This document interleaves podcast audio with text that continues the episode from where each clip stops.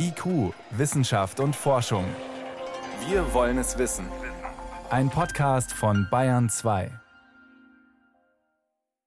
Faszinierende Bilder im Wüstensand, mehrere tausend Jahre alt und ziemlich groß, gigantisch, die schauen wir uns gleich an und fragen, ob man mit Hilfe künstlicher Intelligenz noch mehr Geheimnisse der Nazca-Kultur in Peru entschlüsseln kann.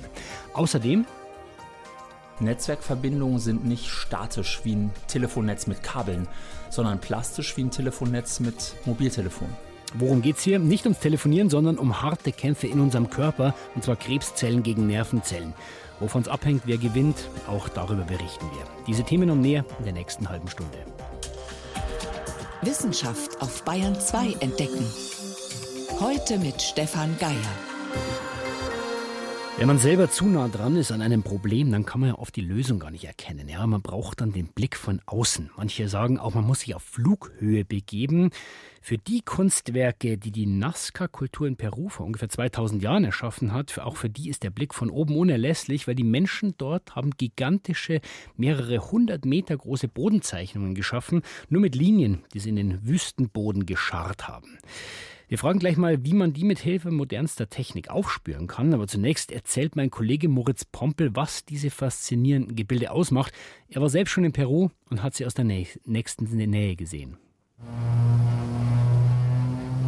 Wer einen Flug über die Nazca-Linien in Perus Steinwüste macht, braucht einen stabilen Magen. Immer wieder dreht das kleine Flugzeug enge Kurven. Der Pilot vorne schreit Kolibri oder Spinne aus dem Fenster fällt der Blick auf die Bodenzeichnungen. Sie sind teils mehr als 100 Meter lang und wirken wie mit dem Bleistift aufgemalt. Der Kolibri etwa mit seinem langen Schnabel und den fingerartigen Schwanzfedern ließe sich einmal komplett abschreiten. Im Lauf der Zeit haben Forschende auf einer Fläche größer als die Stadt München hunderte von Bildern entdeckt, darunter viele geometrische Figuren, kilometerlange schnurgerade Linien, Spiralen und Dreiecke aber eben auch Affen, Astronauten oder Walfische. Die Linien sind teils nur wenige Zentimeter tief in die oberste Gesteinsschicht geritzt. Dadurch kommt das hellere Material darunter zum Vorschein. Anhand von Keramikfunden konnten Archäologen das Alter der Linien beziffern. Sie sind ab etwa 800 vor Christus bis 650 nach Christus angelegt worden, lange bevor es in Peru die Inka gab. Die Kulturen damals hießen Paracas und Nazca. Warum sie die Linien angelegt haben, darum ranken sich teils mystische Theorien. Könnten sie der Kommunikation mit Außerirdischen gedient haben? Immerhin sind sie ja nur aus der Luft gut zu erkennen. Bodenständigere Archäologen gehen davon aus, dass es sich um religiöse Prozessionswege handelt. Immer wieder werden neue Bodenzeichnungen entdeckt, zuletzt eine Katze. Also mysteriöse, aber sehr faszinierende Bilder im Wüstensand Perus. Jetzt sind, wir haben es gerade gehört, über 100 neue entdeckt worden von einem japanischen Forscherteam. Dr. Markus Reindl ist Archäologe am Deutschen Archäologischen Institut in Bonn. Er war selber schon vielfach in Peru und hat den Zeichnungen schon einige Geheimnisse entlocken können. Ihn konnte ich kurz vor der Sendung fragen, wie kann es denn sein, dass immer wieder neue dieser Nazca-Linien, die man ja auch Geoglyphen nennt, gefunden werden? Ist einfach die schiere Menge an Geoglyphen, die es dort gibt. Und ähm, die sind aus verschiedenen Zeiten. Am bekanntesten sind ja die Geoglyphen der Nazca-Zeit, Zeit zwischen 200 vor Christus und 600 nach Christus. Und was man in den letzten Jahren immer mehr entdeckt, äh, sind Geoglyphen aus der Vorgängerzeit, die sogenannte Paracas-Zeit. Und die sind noch relativ wenig bekannt. Sie waren ja selbst mehrfach vor Ort. Nehmen Sie uns mal mit in diese Umgebung. Wenn man diese Geoglyphen erforscht, wie fühlt sich das da an? Ja, das ist ganz faszinierend. Also wir sind zunächst mal in der Wüste, an der Küstenwüste Perus, eine der trockensten Wüsten der Welt, die allerdings durchflossen wird durch Flüsse, die von der Westseite der Anden in den Pazifik fließen und die dort Flussoasen ausbilden. Und äh, zwischen diesen Flussoasen gibt es diese wüstenhaften Oberflächen, also ganz trocken, kilometerweite Ebenen, auf denen diese Bodenzeichnungen angelegt sind. Und davon gibt es wirklich Tausende in dem Gebiet um Nazca und man ist auch noch weit davon entfernt, sie vollkommen erforscht zu haben. Und wenn man dann neue entdecken will, muss man dann in die Luft gehen und das Ganze von oben betrachten? Nicht unbedingt. Es gibt äh, viele Geoglyphen, die von der Erde aus sichtbar sind, auch von Hügeln am Talrand oder kleinen Erhebungen dort in den Ebenen. Aber am besten sieht man sie natürlich aus dem Flugzeug. Und deswegen werden die meisten Geoglyphen heute beflogen, Flugzeugen, aber in letzter Zeit immer mehr auch mit Drohnen und auch mit Satellitenbildern, die ja immer höher auflösender werden und dadurch zu einem Werkzeug, das wir benutzen können. Mit diesen Satellitenbildern ist es auch gelungen, gleich über 100 neue aufzuspüren von diesen Geoglyphen. Das ging aber tatsächlich nur mit moderner Technik. Ja, da muss man jetzt ein bisschen genauer hingucken. Und in Wirklichkeit ist es so, dass die Geoglyphen nach wie vor am besten von Wissenschaftlern durch Befliegungen entdeckt werden und zusätzlich eben immer mehr auch durch Begehungen in letzter Zeit. Und speziell diese Geoglyphen, um die es jetzt geht, nämlich diese 168 neu entdeckten Geoglyphen, die eben zum größten Teil aus der Paracas-Zeit, aus der Frühzeit vor 200 vor Christus stammen, die befinden sich zumeist an Talhängen. Und die sieht man von Satellitenbildern aus dann besser? Die sieht man eigentlich am besten vom Boden aus. Und auf Satellitenbildern sieht man die kaum. Deswegen klingt das zwar immer ganz toll, dass die durch Satellitenbilder entdeckt worden sind, aber in Wirklichkeit werden sie hauptsächlich vom Boden aus entdeckt und dann genauer untersucht. Da ist auch die Rede von dieser Kombination äh, Satellitenbilder und künstliche Intelligenz. Was hat es denn damit auf sich? Also Satellitenbildern und künstliche Intelligenz, das ist so das Letzte, was in der Wissenschaft im Moment en vogue ist. Aber hier muss man auch ganz genau hingucken. Erstens mal, Satellitenbilder sind wenig geeignet, um gerade die Geoglyphen zu erforschen, die jetzt äh, hier erwähnt werden in den Pressemitteilungen, denn das sind meist relativ kleine Geoglyphen aus relativ feinen Linien, die dazu auch noch sehr stark verwittert sind. Das ist das eine. Und da ist die Auflösung nicht gut genug von Satellitenbildern, oder? Kann ich mir vorstellen. Definitiv nicht. Ja? Und die künstliche Intelligenz, also da muss man jetzt ganz genau hingucken. Die Kollegen sagen nämlich, sie benutzen die neuen Ergebnisse, um eventuell in Zukunft mal künstliche Intelligenz anwenden zu können. Künstliche Intelligenz funktioniert ja so, dass man Muster zunächst mal vorgibt, in bestimmte äh, Programme einspeist, so dass die Computer hinterher Muster weiterhin erkennen können und sogar neue Geoglyphen erkennen können. Aber so weit sind wir noch lange nicht. Jetzt haben wir, Herr Reindl, zwar die modernste Technik, aber die Macher dieser Werke, die waren ja eigentlich nur am Boden unterwegs. Muss man denn, um diese Gebilde zu verstehen, eigentlich nicht selber auch am Boden unterwegs sein, äh, wie das für die Menschen in der Nazca-Kultur selber war? Richtig. Und da wird die Sache wirklich knifflig, insbesondere was die Interpretation anbelangt. Und da hat es in der letzten Zeit stärkere Veränderungen in der Interpretation gegeben.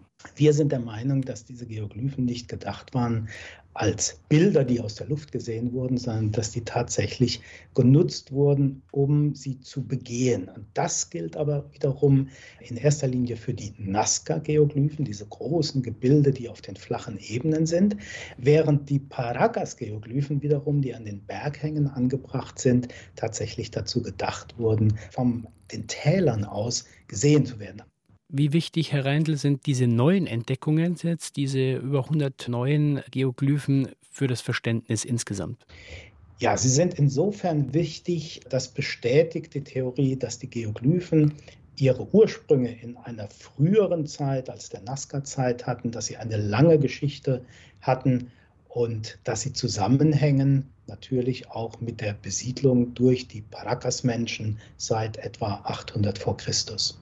Also gigantische Figuren und wie wir gelernt haben, auch Aktionsflächen gescharrt in den peruanischen Wüstensand. Forscher haben weit über 100 neue sogenannte Nazca-Linien entdeckt und der Archäologe Markus Reindl vom Deutschen Archäologischen Institut hat uns in diese Welt mitgenommen. Ich danke Ihnen vielmals für das Gespräch. Gerne. IQ, Wissenschaft und Forschung gibt es auch im Internet. Als Podcast unter bayern2.de. Wenn man Krebs hat, dann tobt ein gnadenloser Kampf. Krebszellen gegen die zahlreichen Abwehrmechanismen, die unser Körper hat. Das Gemeine an Krebszellen ist, die haben ebenfalls ein ganzes Arsenal an Tricks, um sich zu vermehren und unsere Abwehr zu täuschen, zu umgehen. Wenn sie zum Beispiel eine gewisse Größe erreicht haben, ja, in Form eines Tumors, dann wird der Blutkreislauf angezapft, eigene Blutgefäße gebildet für die Nährstoffe. Die Krebszellen können sich für bestimmte Abwehrzellen tarnen, sogar unsichtbar machen. Und offenbar, das sieht man jetzt, nutzen Krebszellen sogar unser Nerven, äh, unseren, unsere Nervenzellen für ihr aggressives Wachstum einem lebenden Hirntumor gewissermaßen bei der Arbeit zusehen. Das haben Frank Winkler und sein Team vom Deutschen Krebsforschungszentrum in Heidelberg geschafft, und das ist völlig neu. Sie wollten wissen, wie Tumorwachstum genau funktioniert. Dazu haben sie einer Maus im Labor menschliches Tumorgewebe ins Gehirn gepflanzt und dann geschaut, wie es sich entwickelt. Der Maus geht es gut dabei, die bewegt sich, wird hin und wieder mal in Narkose gelegt. Und so haben wir verfolgen können, einzelne Zellen über viele Monate, was bisher äh, niemandem so gelungen ist, in der biomedizinischen Forschung und haben gesehen, dass diese Zellen ganz, ganz lange Membranfortsätze bilden. Über diese sogenannten Tumor Microtubes vernetzen sich die Krebszellen. Das verschafft ihnen Vorteile. Sie können sich direkt gegenseitig helfen.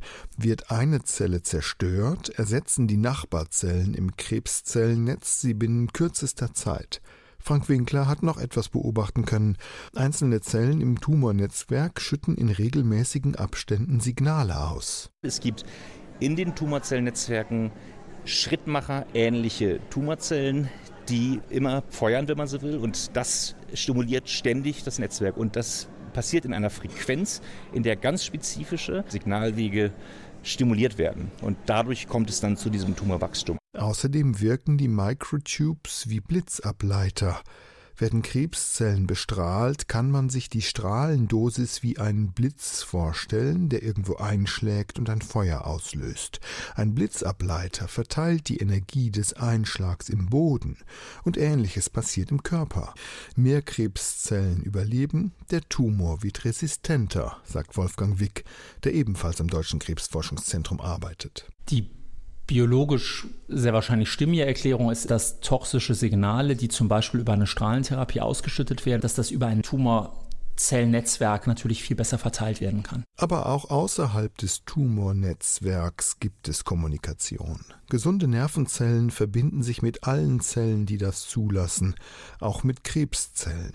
Und dann senden die Nervenzellen den Tumorzellen anregende Botenstoffe wie Glutamat, sagt Frank Winkler. Normale Nervenzellaktivität, also am Ende des Tages, was wir als Denken bezeichnen, treibt im Prinzip diese Tumore an, um zu wachsen und sich auszudehnen. Weil diese Botenstoffe nun bekannt sind, öffnen sich neue Therapiemöglichkeiten. Der große Vorteil, für viele Botenstoffe kennen die Forschenden bereits Medikamente, um sie zu hemmen, sagt Wolfgang Wick. Das sind zum Teil Medikamente, die wir heute einsetzen für die Behandlung von Epilepsie, heute einsetzen für die Behandlung von Depressionen, heute einsetzen für die Behandlung von Schmerzen. Für den Krebs haben Forschende das bislang lediglich im Tierversuch gezeigt. Das stimmt zwar optimistisch, kann aber im Menschen ganz anders funktionieren. Darum laufen klinische Studien. Wir müssen bei allen Therapien aufpassen, dass wir nicht gute und nützliche Hirnprozesse beeinträchtigen mit der Therapie. Das wird eine neue Qualität von Nebenwirkungen sein, mit der wir uns dann auseinandersetzen müssen. Und er weist auf eine weitere Schwierigkeit hin. Das Krebsnetzwerk wandelt sich ständig. Netzwerkverbindungen sind nicht statisch wie ein Telefonnetz mit Kabeln, sondern plastisch wie ein Telefonnetz mit Mobiltelefon. Das heißt also, die ändern ständig Verbindungen zwischen den Zellen. Diese Änderung führt dazu, dass wir uns nicht immer in dem gleichen Stadium der Verbindung befinden, sodass also Timing von Therapie wird eine Riesenrolle spielen. Es gibt noch diverse Hürden zu überwinden auf dem Weg zu wirksamen und sicheren Therapien für den Menschen, doch der neue Ansatz sei vielversprechend, das sagen auch andere Forscher. Denn Krebszellen kommunizieren nicht nur bei Hirntumoren gut vernetzt, sondern auch bei diversen anderen Formen von Krebs, zum Beispiel in der Prostata, in der Lunge oder der Brust wie Krebszellen wachsen und welche Netzwerke sie nutzen. Ein Beitrag war das von Joachim Budde. Bayern 2. Wissenschaft schnell erzählt. Das macht heute Helmut Nordweg. Und Helmut, du hast mir erzählt, es gibt heute nur gute Nachrichten. Ja, genau. Los geht's mit Antibiotika im Stall. Da werden immer weniger eingesetzt. Das zeigt jetzt eine Auswertung vom Bundesinstitut für Risikobewertung.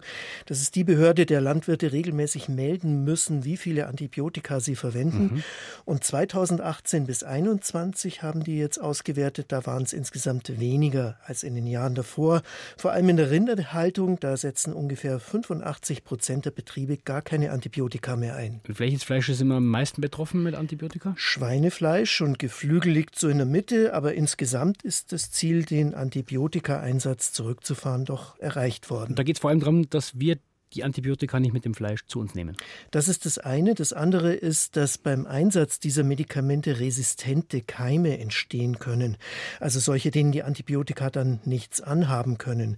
Und auch diese resistenten Erreger sind in den Ställen getestet worden und seltener aufgetaucht als früher. Aber die Behörde sagt auch, es sind immer noch mehr als nötig. Deshalb sollte man am besten noch weniger Antibiotika verwenden. Weiter geht's jetzt mit einer neu zugelassenen Behandlung für die Bluterkrankheit. Also Menschen, deren Blut nicht gerinnt, die immer weiter bluten, wenn sie eine Wunde haben.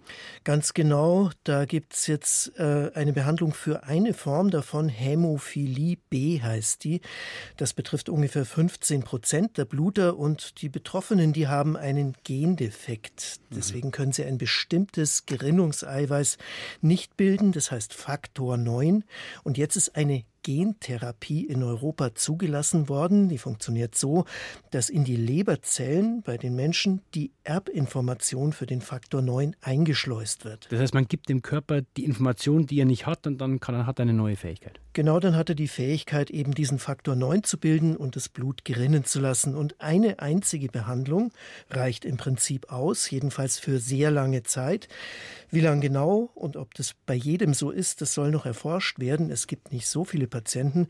Deshalb ist das Ganze jetzt eine bedingte Zulassung, so nennt sich das. Also die Bedingung ist, dass eben noch weiter geforscht wird. Mhm. Aber würde ich doch sagen, eine gute Nachricht für die Patienten, für den Hersteller allerdings auch. Diese Behandlung kostet nämlich dreieinhalb Millionen Dollar. Das wow. ist die teuerste Behandlung, die es in der Medizin überhaupt gibt.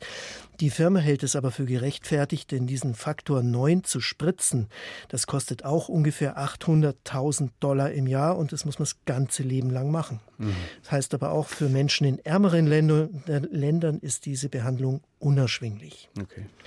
Zur letzten guten Nachricht geht es jetzt in eine Nachbarstadt von München, nämlich nach Germering. Eine Gegend, die schon in der Bronzezeit besiedelt worden ist, wie Ausgrabungen zeigen. Und jetzt melden Archäologen einen ganz besonderen Fund. Einen 3000 Jahre alten Brunnen, vollständig erhalten und mit sehr wertvollem Inhalt. Eine richtige Schatzkiste ist das. Wir sind ja in der Bronzezeit 3000 Jahre äh, zurück. Bronzene Schmucknadeln sind drin, Armreifen, Bernsteinperlen, mhm. ein hölzerner Schöpflöffel, korbartige Geflechte und mehr als 70 Keramikgefäße. Alles unversehrt. Und das war alles im Brunnen?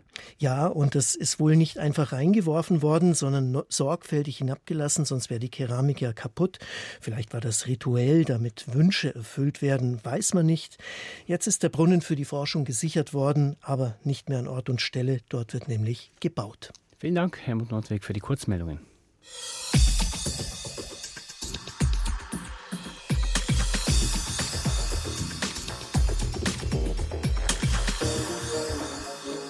Es ist schon gut 30 Jahre her, dass der Ötzi gefund, wo, gefunden worden ist, der Mann aus dem Eis, wie er auch heißt.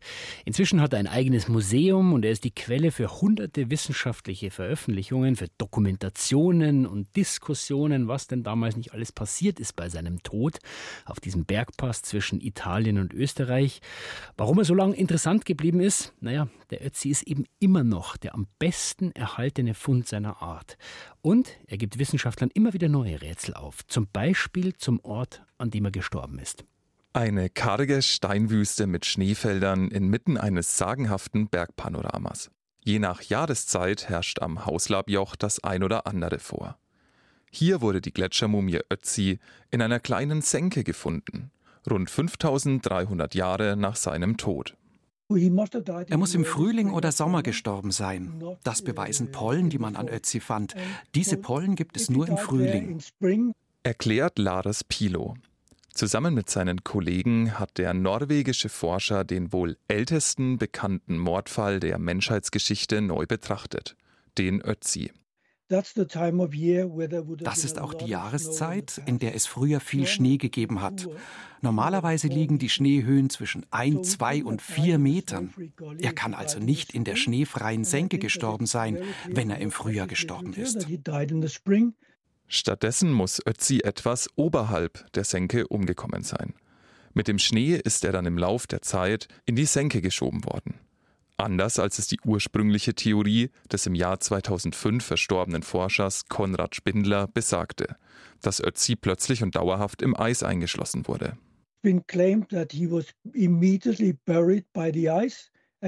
Es wurde behauptet, dass er sofort vom Eis begraben wurde und 5300 Jahre lang im Eis verblieb, bis er 1991 wieder herausschmolz. Wir haben mit Hilfe bereits veröffentlichter Radiokohlenstoffdaten vom Grund der Senke in der Ötzi lag gezeigt, dass sie natürliches Material enthält das bis zu 1500 Jahre jünger ist. Und die einzige Möglichkeit, wie dieses Material auf den Grund der Senke gelangt sein könnte, ist, dass das Eis dort seit Ötzis Tod geschmolzen ist. Und zwar mehrmals. Der Ötzi ist demnach kein Anzeiger für das Klima vergangener Tage und auch kein Klimazeuge. Albert Zink ist einer der führenden Ötzi-Forschenden. Er arbeitet an der EURAG in Bozen, einem Institut, das maßgeblich an der Erforschung der Gletschermumie beteiligt war. Grundsätzlich finde ich die Studie sehr interessant, weil es uns wirklich auch neue Daten liefert, vor allem zu den Klimabedingungen der Fundstelle und auch zum Zustand des Gletschers, weil das immer die Frage ist, war das ein aktiver Gletscher, der sich bewegt hat oder eher ein sogenanntes Eisfeld. Und da gibt es wirklich interessante neue Daten in der Publikation. Die anderen sozusagen Schlussfolgerungen bestätigen zum Teil auch das, was wir schon festgestellt haben eben. Zum Beispiel, dass die Mumie nicht immer im Eis eingeschlossen war, sondern auch freigelegen haben muss und durch die Sonne und Winde am Berg ausgetrocknet ist. Zu Lebzeiten des Ötzi muss das Klima wohl wärmer gewesen sein, doch wurde immer kälter bis zu einer kleinen Eiszeit. Es gab immer wieder diese Warm- und Kaltphase und erst 1500 Jahre nach dem Tod vom Ötzi, da gab es wirklich dann eine Kältephase und dann ist wahrscheinlich schon so, das ist zumindest die Erkenntnis der Kollegen, dass die dann praktisch bis vor wenigen Jahren, dass er wirklich dann eingefroren geblieben ist. Glücklicherweise lag der Ötzi eingefroren in einer kleinen Senke.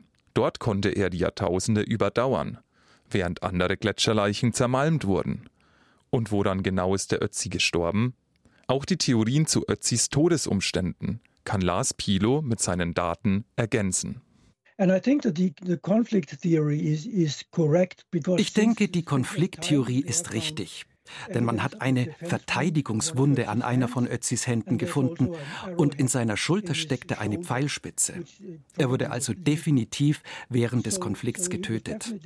Aber die Schäden, die wir an den Artefakten sehen, sind von anderen eiszeitlichen archäologischen Städten gut bekannt. Das heißt, die Kratzer und Schäden an seiner Ausrüstung kommen nicht von einem wilden Tumult, sondern lassen sich dadurch erklären, dass sie Jahrtausende den Kräften im Eis ausgesetzt waren. Die Frage, wer ihn letztendlich ermordet hat, bleibt aber weiter offen. Was natürlich schwer zu lösen sein wird, aber auch da könnte ich mir vorstellen, dass es neue Methoden gibt. Vielleicht kann man mal an der Pfeilspitze etwas erkennen, was einen Hinweis gibt auf den möglichen Mörder. Aber vielleicht bleiben auch einige Geheimnisse einfach für immer und das ist ja auch nicht verkehrt. Manche Geheimnisse wird er vielleicht nie preisgeben, der Ötzi. Mit diesem Beitrag von Johannes Postler geht IQ für heute zu Ende. Das ganze Team sagt Danke fürs Dranbleiben, auch Stefan Geier, der war am Mikrofon.